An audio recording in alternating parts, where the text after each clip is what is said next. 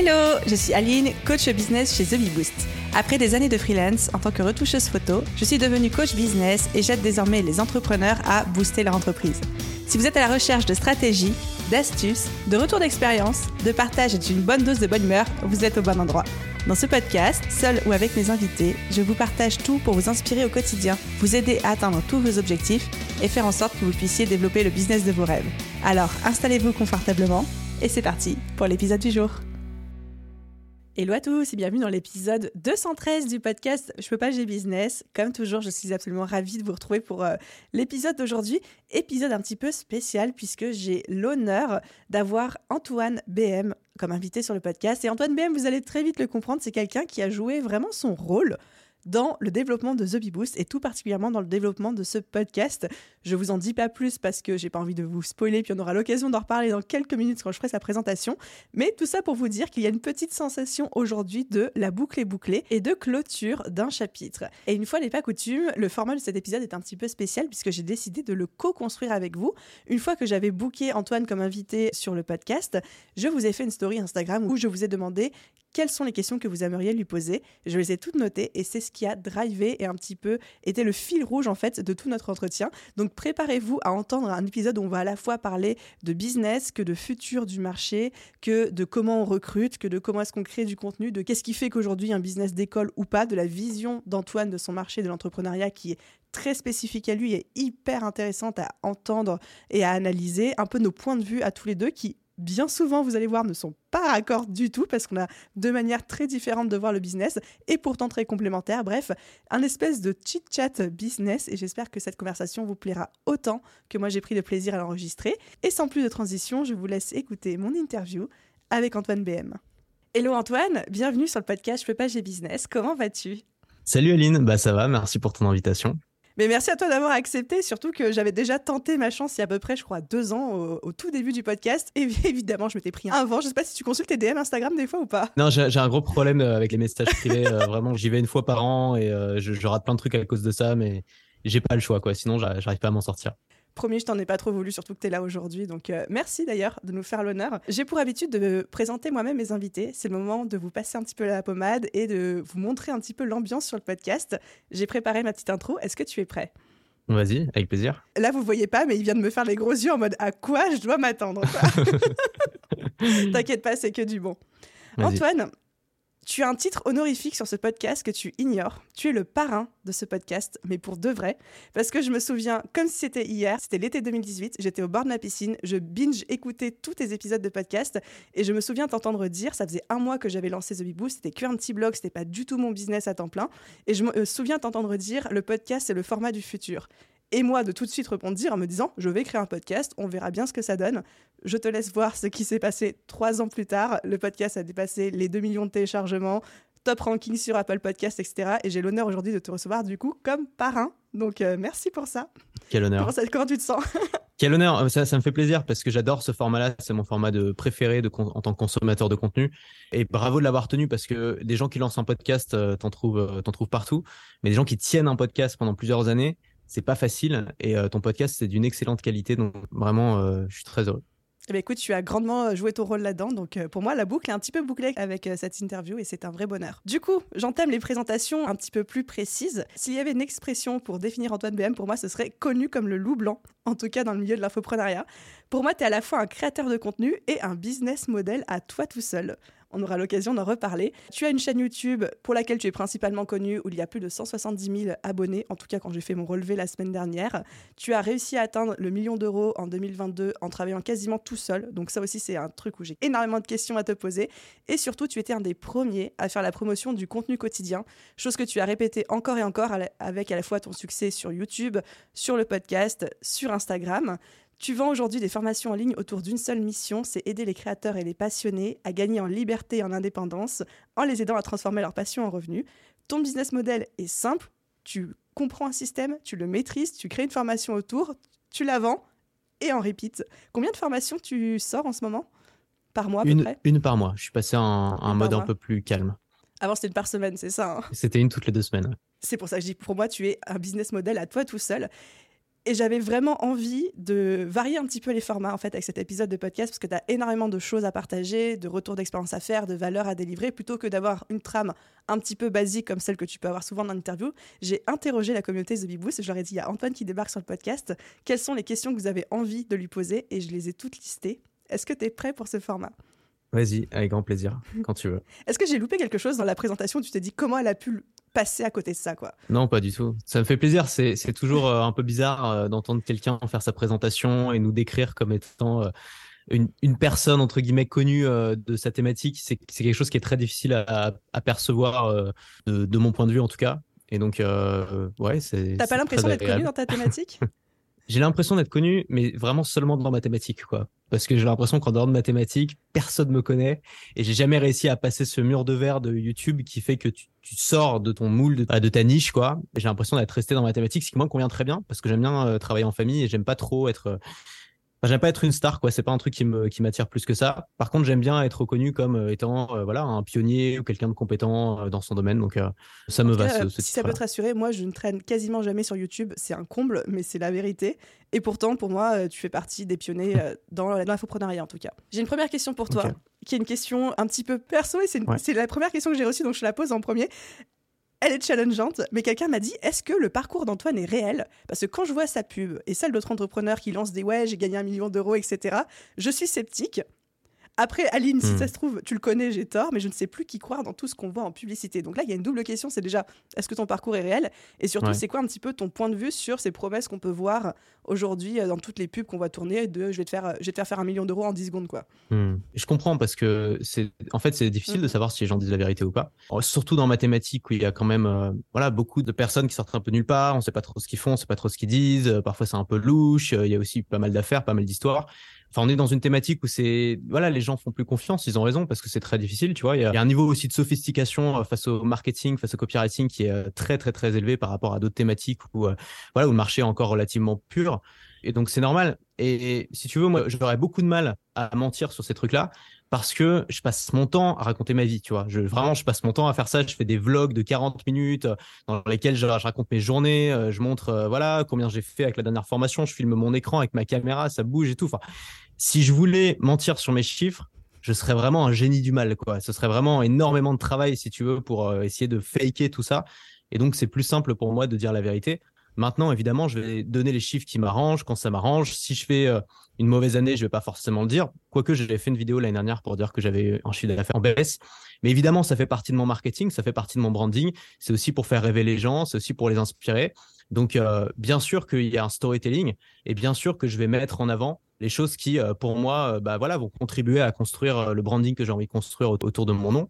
Maintenant, tout est vrai.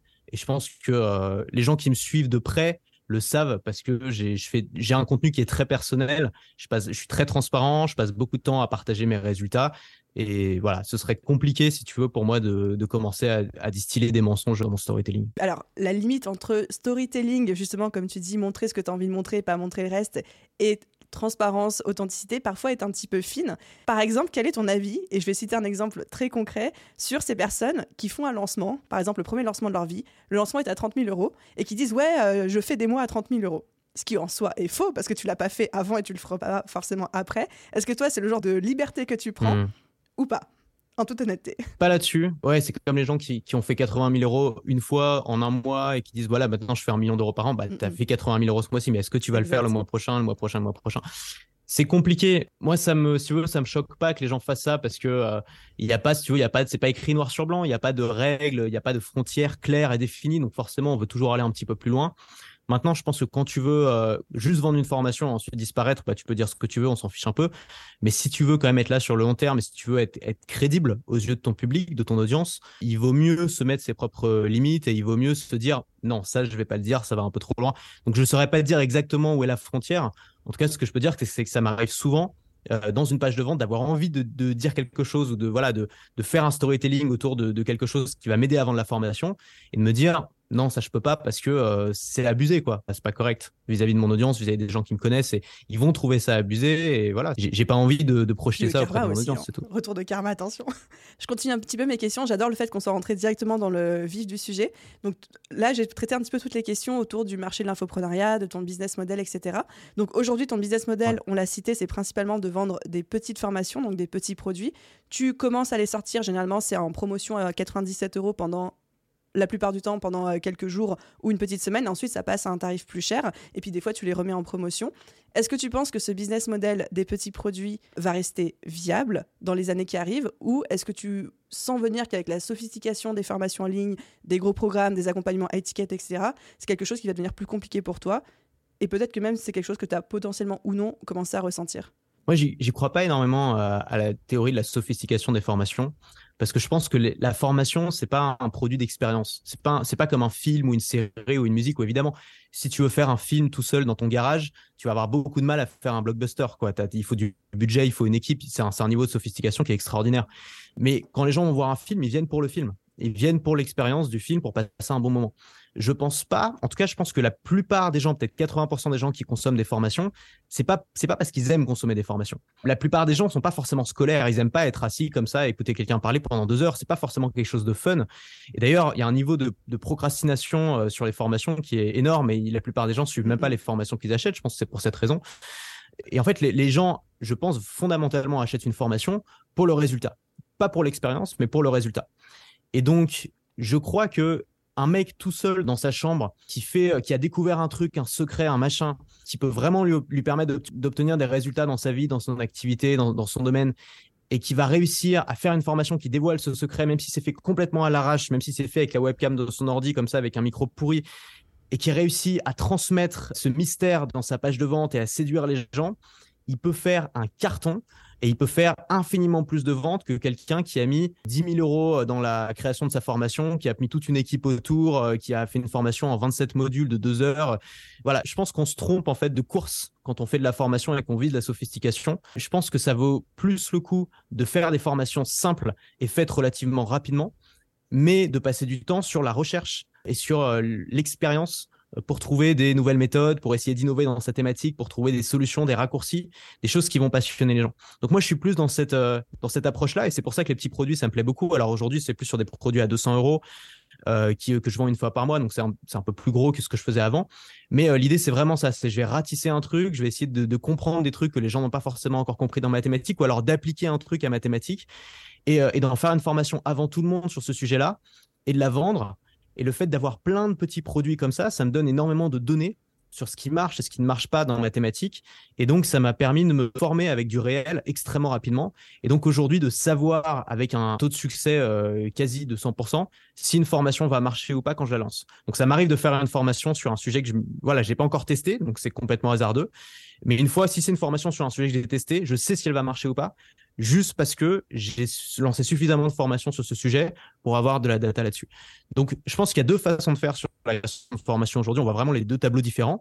Il y a les gens qui visent sur des gros programmes, qui misent sur des gros programmes, qui vont faire voilà des, des programmes à plusieurs milliers d'euros avec de l'accompagnement, parfois avec du coaching inclus, qui vont se euh, dérouler sur des semaines avec des zooms, des trucs.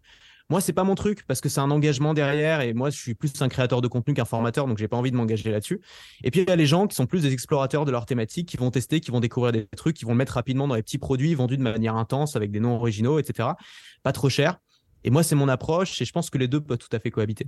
C'est hyper intéressant ce que tu dis et surtout que j'adore parce que c'est un débat qu'on pourrait avoir même toi et moi parce que moi je suis la team gros produit, accompagnement, euh, mentorat, coaching, etc. pendant des mois. Toi tu es de la team petit produit hmm. que j'ai essayé de faire mais en fait je me suis pas du tout reconnue dans ce business model là donc euh, hyper intéressant.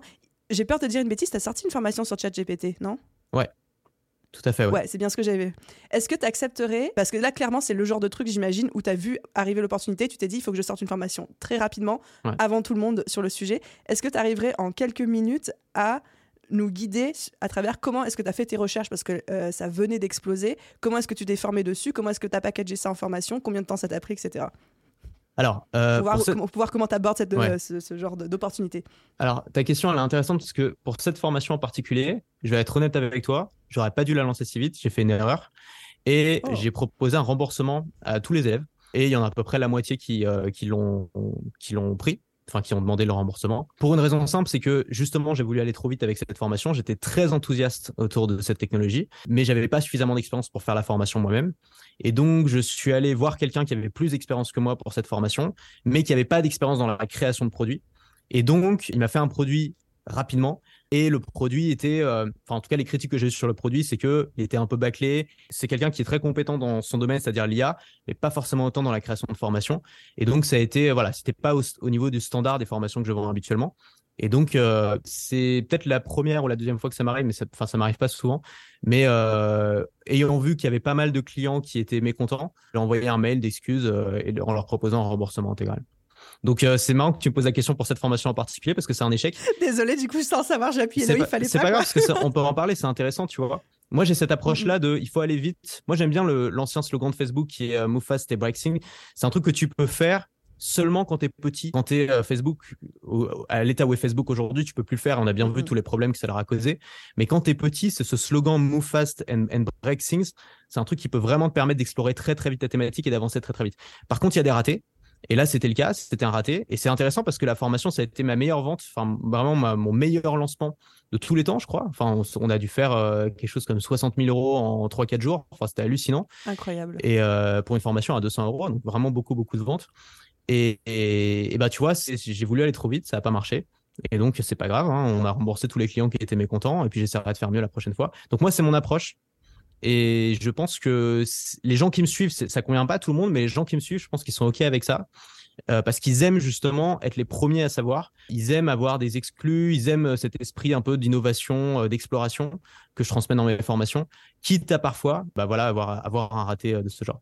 Eh ben écoute, je suis très contente. Déjà, merci pour ta transparence, tu vois, d'avoir dit OK, ça, ça, ça a foiré.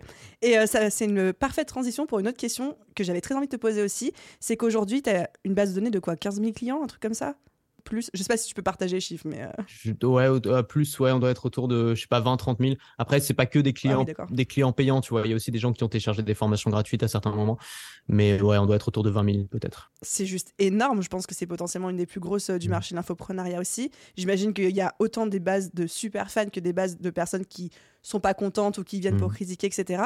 Quelle est toi la place que tu donnes au customer care et au service client au sein de ton business? Euh, moi, je suis pas vraiment focalisé là-dessus. C'est-à-dire que j'ai quelqu'un qui est, super compétent, euh, une, une, fille qui est super compétente, qui s'occupe de mon support client et qui va répondre à toutes les demandes quand il y a des demandes, euh, tout ça. Et si tu veux, moi, je préfère vraiment me concentrer sur euh, les lancements de produits, sur le marketing, sur le branding, sur, sur les contenus. Et en fait, ce qu'on a, moi, ce que je fais pour le support client, c'est que j'ai quelques règles. par exemple, on préfère perdre une vente que perdre un client. Donc, toujours cette optique long terme, c'est-à-dire que si un client qui est pas content, on le rembourse, c'est pas grave. S'il y a, bah, comme, euh, comme l'exemple qu'on a vu tout à l'heure, s'il y a une formation, il y a trop de euh, demandes de remboursement, bah, c'est simple, on propose un remboursement à tout le monde. Voilà, on a cette optique-là de on vend des produits qui sont pas trop chers. Si les gens sont pas contents, on les rembourse. Et euh, moi, j'essaie de faire de mon mieux, si tu veux, pour faire les meilleurs produits possibles. Mais derrière, il n'y a pas vraiment de customer care. Moi, je suis plus dans la création de contenu. Donc, en fait, si tu veux, comment expliquer ça? C'est moi, je me vois comme un auteur, beaucoup plus que comme un entrepreneur. Et tu vois, un auteur, bah, je sais pas, il écrit des bouquins, il fait son truc. Il, c'est un truc d'introverti, tu vois. Il fait son truc de son côté. Et ensuite, il transmet. Mais une fois qu'il a transmis, il n'est pas là à regarder les commentaires Amazon sur son bouquin, tu vois. C'est, il est en train d'écrire le bouquin suivant, il est en train de se focaliser sur sa prochaine création. Et moi, j'ai un peu cette optique-là avec les formations et avec mes contenus. C'est que ça, ça, part vraiment de moi, tu vois. C'est une introspection. Évidemment, je suis à l'écoute de mon marché, de ce que veulent les gens. Mais euh, je vois pas mes formations comme une expérience complète, quelque chose. Voilà, c'est pour moi c'est une brique et c'est pour ça que j'en lance beaucoup. C'est que le but c'est que les gens ils ajoutent la brique à leur activité, à leur à leur arsenal et puis s'évoluer petit à petit en ajoutant des briques dans leur activité. Pour moi c'est ça le client idéal, tu vois. C'est le client qui est en formation continue avec moi et qui peut pas se former. En tout cas, c'est difficile pour lui de se former ailleurs que chez moi parce qu'il a bâti son activité ou son projet sur mes méthodes. Et je pense que c'est une très bonne manière de se différencier. Il y a différentes manières de, coincer les clients chez soi. Il y a la manière, euh, comme les opérateurs téléphoniques, qui consiste à mettre des engagements et à forcer les gens à rester. Et il y a la manière, euh, comme euh, je sais pas, comme Apple, qui consiste à faire des produits qui sont tellement bien, ou à faire une expérience qui est tellement, voilà, tellement positive pour les gens qu'ils n'ont pas envie de partir. Et moi, mon but c'est ça, c'est de créer un ensemble de méthodes, d'idées un écosystème, voilà, qu'on peut vraiment penser, faire cette analogie avec Apple, un écosystème pour faire en sorte que les gens soient tellement bien dedans, si tu veux, qu'ils ont envie de continuer à se former avec moi. Et sur, sur ce qui est du support client, moi, j'ai toujours eu cette optique, aussi bien en tant que consommateur qu'en tant que vendeur, que moins il y a de service client, mieux c'est. En fait, si le produit fonctionne, si le produit est bon, il n'y a pas besoin de support client. Moi, j'ai pas envie d'aller voir mon banquier, tu vois. Pour moi, c'est pour moi le, fait qu'une banque ait un bon euh, bon support client, enfin en tout cas, il y a, des, y a, de l'humain, qui a des relations et tout. Moi, je m'en fiche, tu vois. Parce que pour moi, une banque qui marche, c'est une banque où tu n'as jamais besoin d'appeler ton banquier parce que tu as une app, tu appuies sur un bouton et ta carte, elle n'est pas bloquée, tu vois. Et donc, j'ai cette même approche avec mes formations où moi, je me suis formé avec des formations individuelles j'ai jamais eu besoin de me faire accompagner, j'ai jamais eu besoin de coaching. Je sais que c'est pas le cas de tout le monde, mais moi, c'est mon cas. Et donc, je crée des formations pour des gens comme ça, pour des gens comme moi, qui aiment bien se former de leur côté, qui prennent des trucs dans mes formations, qui les appliquent à leur manière et qui font leur, qui font leur petite soupe avec tout ça. C'est ultra intéressant comme approche. Je vois totalement ce que tu veux dire. Je vois aussi totalement que ça peut pas correspondre à tout le monde. Mais du coup, toi, ça correspond, tu l'as dit, à ton client idéal, qui sont des personnes comme toi qui aiment avancer en autonomie, qui aiment prendre la connaissance et ensuite l'adapter euh, euh, et itérer dessus de leur côté, mais qui n'ont pas forcément besoin d'avoir un échange avec un formateur ou euh, des feedbacks sur leurs exercices, des choses comme ça, quoi. Même en tant que consommateur, tu vois, de formation, ça m'ennuie, tu vois. J'aime pas me dire ah merde, il y a un zoom demain, il faut, il faut que je mette dans mon calendrier. Non, tu vois, moi j'achète la formation, je veux qu'elle soit courte, je veux qu'elle soit efficace, je veux qu'elle soit dense je veux qu'il ait tout ce dont j'ai besoin à l'intérieur. Je vais, je vais là-dessus. Je sais pas, j'ai un vol euh, demain à Paris-Tokyo. Je suivre toute la formation dans le vol. Je vais prendre des notes. J'arrive à Tokyo. Mon premier mail, j'applique les conseils, tu vois. Pour moi, c'est comme ça que je suis des formations et donc je crée des formations pour des gens qui sont un peu dans cette optique. Et tu as l'impression qu'aujourd'hui, la majorité de tes clients sont de cette personnalité-là et de cette trempe-là aussi. En tout cas, je pense qu'on attire des gens qui nous correspondent. Donc, euh, je pense que oui. Bah justement, en parlant de client idéal et d'attirer des gens qui nous correspondent, on m'a posé cette question parce que moi, mon deuxième prénom, c'est Madame Client Idéal. Je rabâche les oreilles de tout le monde et de tous mes élèves avec ça. Est-ce que toi, c'est quelque chose que tu travailles dans ton business et est-ce que c'est quelque chose dont tu es persuadé de l'utilité aujourd'hui ou alors pas du tout parce que tu as cette optique justement de je suis un auteur et je suis hmm. pas là pour contenter un public mais je suis là pour sortir mon art et puis après ceux qui sont intéressés le prennent. Ouais, moi c'est un peu ça. Moi je, je découvre en fait mon client idéal tous les jours. C'est très curieux parce que je fais un truc je pense que ça va attirer tel type de personne et en fait ça attire tel type de personne. Et je me rends compte que un truc que j'adore faire, c'est faire des rencontres abonnés.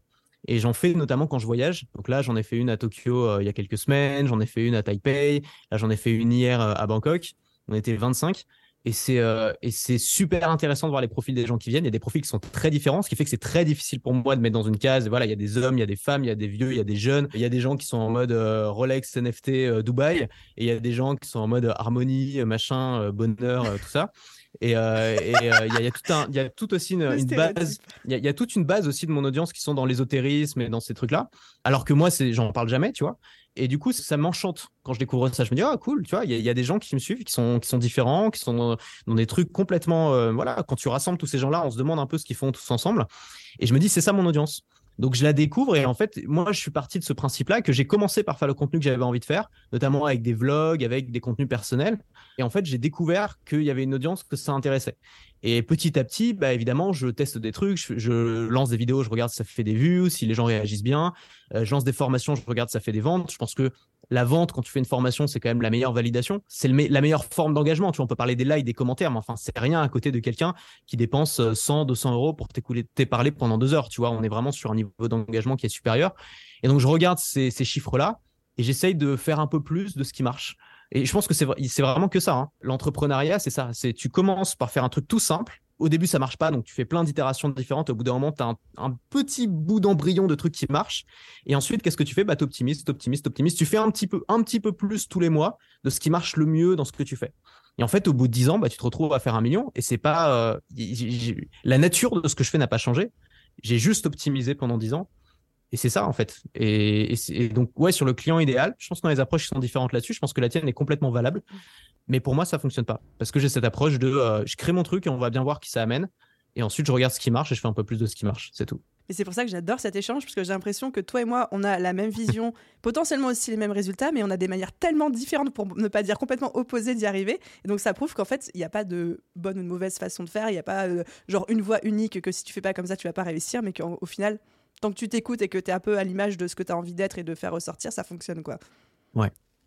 Je suis en train de me prendre une claque sur plein de trucs, genre le client idéal, les formations. Mais je veux pas, je veux pas t'encourager à changer ta manière de faire, parce que je pense que tu as, as d'excellents, tu vois, as d'excellents résultats dans ce que tu fais, et ça prouve bien qu'il n'y a pas qu'une seule manière de faire. C'est ça qui est intéressant.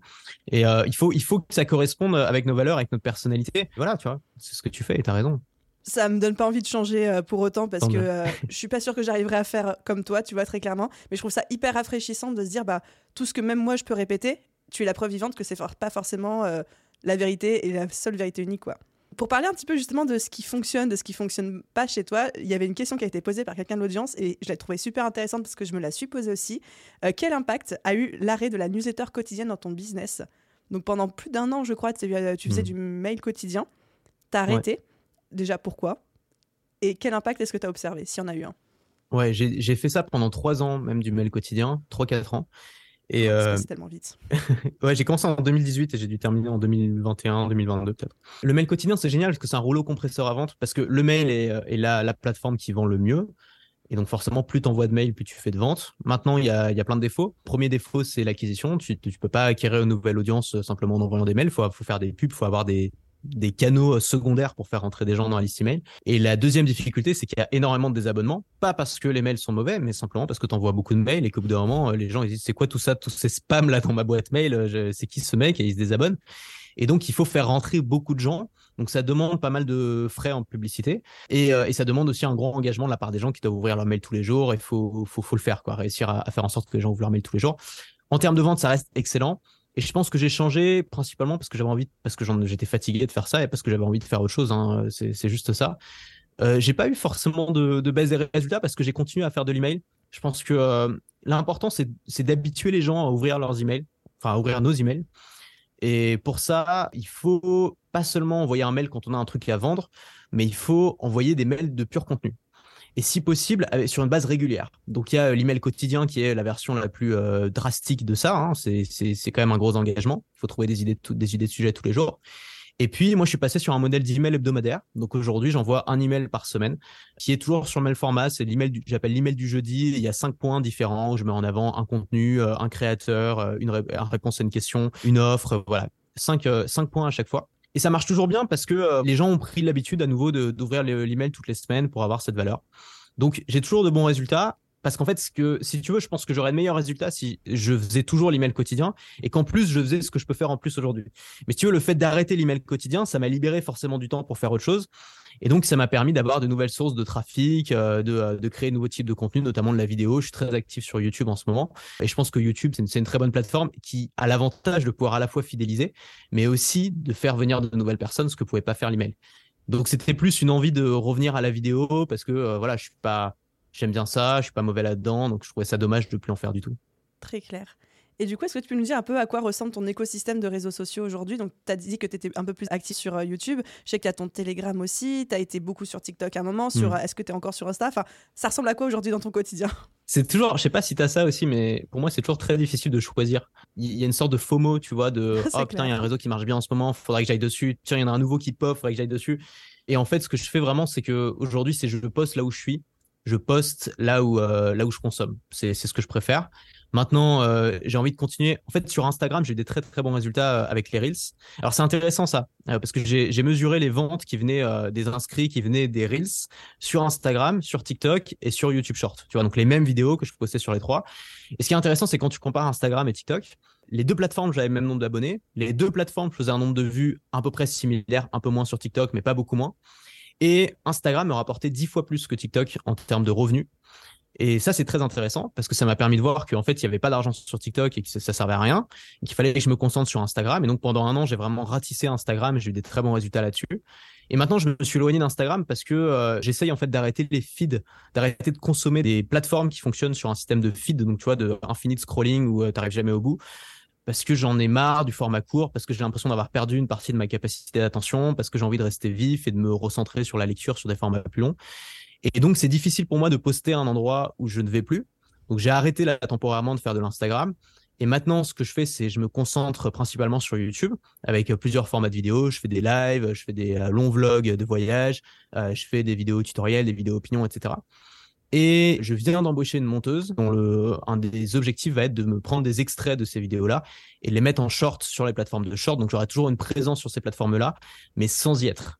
Mon but, c'est vraiment de, de plus ouvrir Instagram parce que c'est, j'ai l'impression que c'est pas sain pour moi et j'ai pas envie, si tu veux, d'encourager mon audience à aller sur une plateforme. Tu vois, j'ai pas envie d'être le dealer de drogue qui consomme pas mais qui fait consommer mmh. ses clients. Tu vois, j'ai l'impression qu'il y a quelque chose de pas aligné, j'ai tendance à encourager, je le fais instinctivement, tu vois, sans même y penser, mais j'ai tendance à encourager mon audience à me suivre là, là où euh, je consomme, là où, là où je suis bien, si tu veux. Et donc, j'ai pas envie, si tu veux, d'emmener, de forcer mon audience à aller voir des contenus sur Instagram euh, si moi j'y vais plus. C'est vrai que je reconnais beaucoup en toi, mais depuis le début, cette approche de je fais ce que je dis et je dis ce que je fais. Ou comme tu dis, tu vas pas hmm. inciter les gens à faire quelque chose que toi tu fais plus parce que ça te correspond plus ou parce que tu n'y crois plus. Donc euh, ça c'est plutôt tout à ton honneur, je trouve. Alors tu me parlais du recrutement de ta monteuse et justement quand on a commencé très rapidement à préparer l'épisode de podcast, euh, on s'est contacté sur LinkedIn du coup. Je te demandais quelles étaient tes actualités du moment et s'il y avait quelque chose dont tu avais envie de parler. Et tu citais le fait que cette année, ton gros focus était de, je cite, recruter une équipe de crack. Alors déjà, ça m'a fait sourire. Parce que le terme crack, j'ai trop envie de savoir qu'est-ce qui se cache derrière. Et surtout, pour moi, tu étais vraiment la personne qui opérait tout seul ou avec genre une assistante ou un assistant. Enfin, je sais pas si Félix se bosse encore avec hmm. toi aujourd'hui. Mais voilà, tu étais vraiment dans ton coin et que justement, tu n'avais pas du tout cette volonté d'avoir une équipe. Donc, qu'est-ce qui a changé? Qu'est-ce que c'est une équipe de crack? Et comment est-ce que tu comptes t'y prendre pour hmm. euh, les recruter? Là, c'est vraiment quelque chose sur lequel j'ai changé d'avis, puisque pendant quasiment dix ans, pour moi, avoir une équipe, c'était euh, bah, plus avoir de liberté, quoi. Enfin, moi, je voyais vraiment ça parce que à l'époque, il y a pas mal d'entrepreneurs sur YouTube qui se filmaient un peu, et moi, ça me déprimait quand je les voyais. Tu vois, c'était genre ils, étaient dans des sortes de bureaux vitrés, style la défense. Euh, ils avaient des gens, euh, des gens qui venaient machin. Et moi, c'était pas ma, façon de travailler. Tu vois, moi, j'étais en mode un peu digital nomade, un peu voyageur et tout. Et voilà, ça me, ça me faisait pas envie. Et du coup, je voyais ça comme ça. Pour moi, avoir une équipe, c'était forcément ça, tu vois. C'était show up à 8 heures du matin pour montrer l'exemple et tout. Enfin, c'était avoir plein de contraintes. Et donc, pour moi, c'était, pas possible. Et c'était une erreur. Voilà, c'était une erreur. Euh. Et en fait, je m'en suis rendu compte il y a deux événements. Le premier événement, ça a été un voyage que j'ai organisé dans le désert avec euh, des clients en novembre dernier. Donc on était une dizaine et, euh, je me suis vraiment laissé porter par ce voyage. C'était une expérience vraiment folle puisque bah, c'était un voyage un peu semi mi-coaching, mi-voyage, mi-discussion autour du feu. Et euh, on a eu vraiment des discussions profondes et des tours, des tours de table un peu où on se disait, bah voilà, c'est quoi ton objectif maintenant pour l'année prochaine? Qu'est-ce que tu vas faire et tout? Et quand est venu mon tour de répondre, bah, je me suis rendu compte qu'en fait, tous mes problèmes venaient du fait que j'avais trop de trucs à faire tout seul et que j'arrivais pas à gérer, que voilà, j'arrivais pas à choisir, comme je disais avec les plateformes par exemple, je sais jamais sur quel pied danser, sur le cul entre deux chaises, je sais jamais où aller. J'ai trop de trucs et j'ai trop de choix à faire et ça m'énerve. J'aimerais bien pouvoir euh, me, me, décharger de ces choix, de ces, de ces tâches. Et donc, euh, à ce moment-là, je me suis dit, tiens, ouais, ça pourrait être bien de commencer à construire une équipe. En plus, j'ai Félix qui bosse avec moi maintenant depuis quoi, au moins cinq ans. Félix, euh, qui est un prodige de euh, tout ce qui est euh, gestion d'entreprise, c'est son truc, tu vois. Moi, je suis l'artisan, lui, c'est le gestionnaire. Donc, il gère la TVA, il gère la compta, il gère la fiscalité, il gère le support client. Enfin, c'est son équipe qui gère mon support client. Et lui, il s'intéresse beaucoup au management. Il a lu pas mal de bouquins là-dessus, il s'est formé là-dessus. Et donc, lui, il est super chaud pour faire grossir la boîte. Il attendait que mon feu vert. Et donc, je me suis dit, bah voilà, on va faire ça avec Félix. Et euh, Félix va m'aider à recruter. Ensuite, il va euh, m'aider à manager. Et puis, euh, moi, mon but, c'est que je puisse continuer à faire ce que j'aime, mais que j'ai derrière une sorte d'équipe de, support, voilà, qui peut m'aider à amplifier mon travail. Et donc, ça a été, ça a été le, premier déclic. Et le deuxième déclic, ça a été le million. Donc, le million sur un an. En fait, pour faire un million en un an, tu vois, tu vas faire en moyenne 83 000 euros par mois. Ce qui fait que quand j'ai commencé 2023 avec cet objectif accompli pour 2022, je me suis dit, bon, bah, maintenant, j'ai envie de le maintenir. J'ai potentiellement de continuer à croître qu'est-ce que ça veut dire? Ça veut dire que là, en étant tout seul sur la création de contenu, il faut que je fasse rentrer 83 000 euros tous les mois, tout seul, en créant mes formations tout seul, en créant mes contenus tout seul, en créant mes pages de vente tout seul. Et là, j'ai commencé à sentir une pression, petite pression, puis a commencé à prendre de, l'ampleur où je me suis dit, mais je peux jamais me reposer, tu vois, je peux pas prendre une semaine de vacances, il faut que chaque semaine je sois sur le pont en train d'essayer d'imaginer des offres, des trucs. C'est pendant un an non-stop, euh, le mois d'août, le mois de juillet, enfin ça a été très intense l'année dernière. J'avais pas envie de revivre une année comme ça. Et là, je me suis dit, OK, faut, on y va, quoi, on fonce. Et donc, j'ai dit à Félix, bah, écoute, la première personne dont j'ai besoin, c'est d'une monteuse ou d'un monteur vidéo. Parce que euh, j'ai, euh, voilà, parce qu'en ce moment, je suis sur YouTube à fond, ça prend beaucoup de temps. Et il y a plein de vidéos pour lesquelles c'est pas très intéressant de le faire pour moi parce que c'est juste des cuts. Et j'aimerais bien aussi habiller mes vidéos, améliorer la qualité de mes vidéos, ajouter des images, des stock images, etc. Ce qui est un truc qui prend beaucoup de temps et que je prends pas. Euh, et donc, du coup, ça, ça pénalise un petit peu mes vidéos. Donc, ce qu'on a fait, c'est que on a lancé un processus de recrutement. Donc, Félix a fait un long questionnaire comme il aime bien. Euh, j'ai envoyé à mon audience. Il y a une centaine de personnes qui ont euh, répondu. Euh, sur ces 100 personnes, bah, on a sélectionné cinq profils intéressants. on leur a fait faire un, test sur une longue vidéo rémunérée. Et sur le test, bah, on a choisi une personne qui est notre monteuse actuelle, qui est en formation encore pour l'instant, qui s'est vraiment bien débrouillée pour le test. Et donc, le but, ça va être de faire en sorte qu'aujourd'hui, je, puisse créer une vidéo la mettre sur un Google Drive et je m'en occupe plus et ensuite je la retrouve euh, en brouillon sur YouTube et j'ai plus qu'à la publier quoi. Ça c'est vraiment l'objectif et que ça ressemble à quelque chose qui me plaît et que, et que, ça, marche. Et en fait je me rends compte qu'en faisant ça, moi qui pensais que ça allait me priver de liberté, en fait ça m'offre une, liberté en plus qui est de soit travailler moins, mais j'ai pas besoin de travailler moins parce que je me suis toujours organisé pour euh, pas trop travailler, tu vois, je travaille que le matin, soit travailler mieux ou en faire plus ou faire de nouvelles choses. Ce que j'ai commencé à faire, par exemple, sur mes dernières vidéos, euh, j'ai commencé à rédiger une introduction parce que quand tu rédiges une introduction, tu peux faire un truc un peu punchy, la vidéo peut mieux marcher. Chose que j'aurais pas pris le temps de faire avant parce que je savais que j'aurais le montage en plus à faire. Donc ça me permet de mettre là où j'ai le plus de valeur à apporter, enfin de me concentrer là où j'ai le plus de valeur à apporter plutôt que sur les tâches à faible valeur. Ce que je te dis, c'est une évidence. Tu vois, tous les gens qui ont une équipe le savent depuis longtemps. Mais moi, il m'a fallu 10 ans pour le comprendre. Et aujourd'hui, euh, bah, on, a, on a lancé la machine. Je dis pas qu'on va avoir 200 euh, personnes qui vont, qui vont bosser avec moi.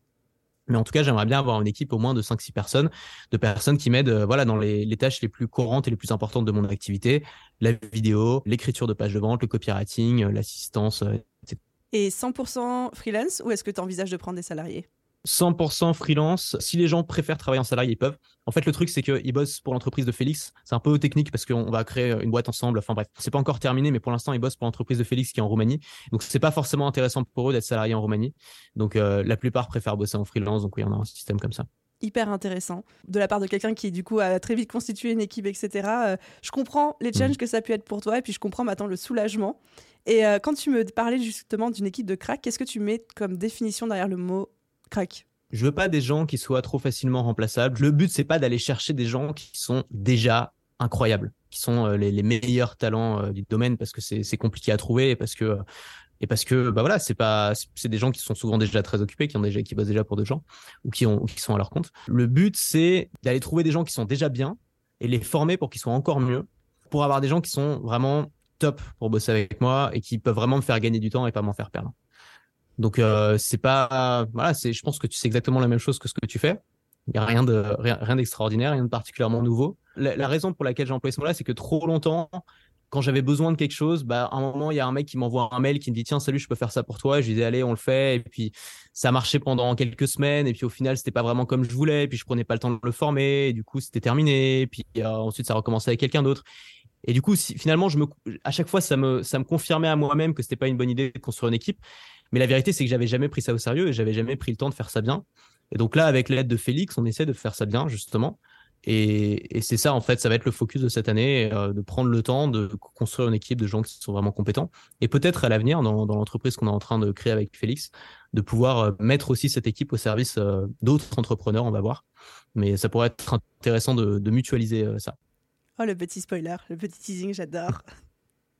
C'est hyper T'as combien de personnes, toi, dans ton équipe? T'as combien de personnes? Comment ça marche? Deux salariés, trois freelances en plus à temps plein, puis après, il y a des prestataires à droite à gauche euh, de manière plus ponctuelle. Ok. C'est cool. Ça fait longtemps, du coup, que tu as construit ton équipe? Les salariés, c'est depuis quelques mois. Donc, c'est tout récent. Je découvre encore. Pareil, ne sois pas trop pressé de cette partie-là. Mais non, c'est cool, cool, Et tu passes beaucoup de temps à les former ou tu as réussi à trouver des gens qui sont immédiatement alors oui et non, parce que pour le coup, on est 100% aligné sur notre vision. Et c'est pour ça que je t'interrogeais sur la définition du mot crack. Moi, j'appelle ça des pirates, mais c'est-à-dire que moi, je recrute des hmm. profils et des personnalités et je les forme. Tu recrutes quelqu'un qui sait intervenir, qui a plein de champs d'action. Tu recrutes quelqu'un qui est hyper euh, positif, qui a envie d'apprendre, qui peut euh, hmm. intervenir sur, plein de, champs. Et ce que j'adore dire de mon équipe et qu'on retrouve dans peu d'autres équipes, c'est que quasiment tout le monde est interchangeable chez moi. Chacun a sa spécialité hmm. et son champ d'action. Mais si demain mon assistante opérationnelle n'est pas là, et eh ben ma responsable customer care elle peut prendre le relais sur une, automatisation mail par exemple, tu vois. Et ça, j'adore. Hmm, intéressant, intéressant. Et c'est vrai, ce que tu dis, c'est intéressant, c'est que c'est peut-être plus important de choisir les gens pour leur qualité humaine que pour leurs compétences techniques, parce que les compétences techniques, tu peux les acquérir, alors que les qualités humaines, non. Et donc, euh, Félix a été très attentif là-dessus, moi moins, mais Félix a été très attentif sur le fait, et dans son questionnaire et dans son entretien, de vraiment choisir des gens euh, avec qui il sait qu'on va pouvoir travailler sur le long terme. Parce que nous, notre objectif, c'est pas d'avoir des gens euh, voilà, qui vont, euh, qui vont partir au bout de trois mois parce qu'ils sont partis sur un autre projet. C'est d'avoir des gens qui sont stables et avec qui on peut, euh, on peut vraiment construire quelque chose sur des années comme on a fait avec Félix. C'est un des grands avantages du salariat, c'est que tu t'attaches le talent de quelqu'un en mmh. exclusivité et euh, potentiellement sur le long terme aussi. Moi, c'est une des raisons qui a fait que j'ai commencé à embaucher. Ouais, c'est top. J'ai une toute dernière question pour toi, Antoine, histoire de respecter notre timing. Question un peu bateau, mais je pense que toute l'audience se pense et je suis très intéressée d'entendre ce que tu as à dire là-dessus. Mettons que demain, je touche du singe, je touche du bois, tout s'arrête pour toi. Il ne te reste plus que tes connaissances. Tu dois tout recommencer à hmm. zéro. Quelles sont les premières actions que tu mets en place en priorité? Je crée une liste email. Je crée un compte Instagram. je choisis une thématique assez nichée, mais où il y a une bonne demande. Et je commence à faire des reels euh, sur Instagram. Je commence à faire des reels sur Instagram un par jour euh, dans cette thématique-là, avec à chaque fois un appel à l'action vers la liste email. Dès que j'ai euh, quelque chose comme euh, une petite audience sur Instagram, j'essaie de faire peut-être des interviews, des partenariats, faire venir un peu d'audience d'ailleurs. Dès que je commence à avoir quelque chose comme 500 abonnés à la liste email, je lance une, même pas 500, je pense qu'à partir de 100 ou 200, je peux le faire. Je lance une offre de coaching, d'accompagnement euh, individualisé. Et euh, une fois que j'ai 1000, 2000 abonnés, euh, je commence à vendre des formations et j'essaie de reconstruire la même chose. J'adore. J'aurais dit la même chose à ta place. 100% la même chose. Trop cool. Commencer, tu sais, avec des outils simples. euh, Ce qui a vraiment été un choc l'année dernière, c'est que j'ai rencontré des mecs de, de quoi de, Entre 18 et 20 ans, plusieurs, qui faisaient euh, entre 15 et 20 000 euros par mois avec un compte Instagram et un Podia. Et c'est tout. Ils avaient même pas de liste email, tu vois. Un compte Instagram, un Podia. Et toi, tu dis, putain, mais qu'est-ce qu'on se fait chier avec nos sites web, nos blogs, nos machins, mais ils ont tout compris à la vie, tu vois. Ils ont Instagram, ils bossent sur leur Instagram toute la journée, ils se donnent du, donnent du mal pour faire des bons trucs, ils convertissent dans les stories, ils envoient les gens sur leur podia, ils vendent des formations euh, et, ils font, euh, ils font des, plus de 10 000 euros par mois, à même pas 20 ans avec ça. Donc, euh, quand tu vois des, des gens qui se sont lancés bien après toi et qui, du coup, euh, ont pris des raccourcis, euh, c'est inspirant pour nous parce que ça montre que, en fait, ce qu'on fait, on peut le faire de manière beaucoup plus simple Mm, mm. et donc on peut aller beaucoup plus loin, tu vois. Je précise pour l'audience, quand on parle de Podia, c'est une plateforme de- d'hébergement de, formation en ligne, dont tu es Ouais. grand ambassadeur en France aussi. Ouais, j'adore cette plateforme. C'est bien, c'est propre, c'est minimaliste, c'est beau. Ouais, j'ai commencé par là aussi avant de migrer euh, pour, pour plein de raisons vers une autre, mais j'aime beaucoup, beaucoup aussi. Est-ce qu'il y a une question que tu aurais aimé que je te pose et que je ne t'ai pas posée? Ah, c'est dur ça. Moi, je m'intéresse toujours à ce que je suis en train de faire en ce moment.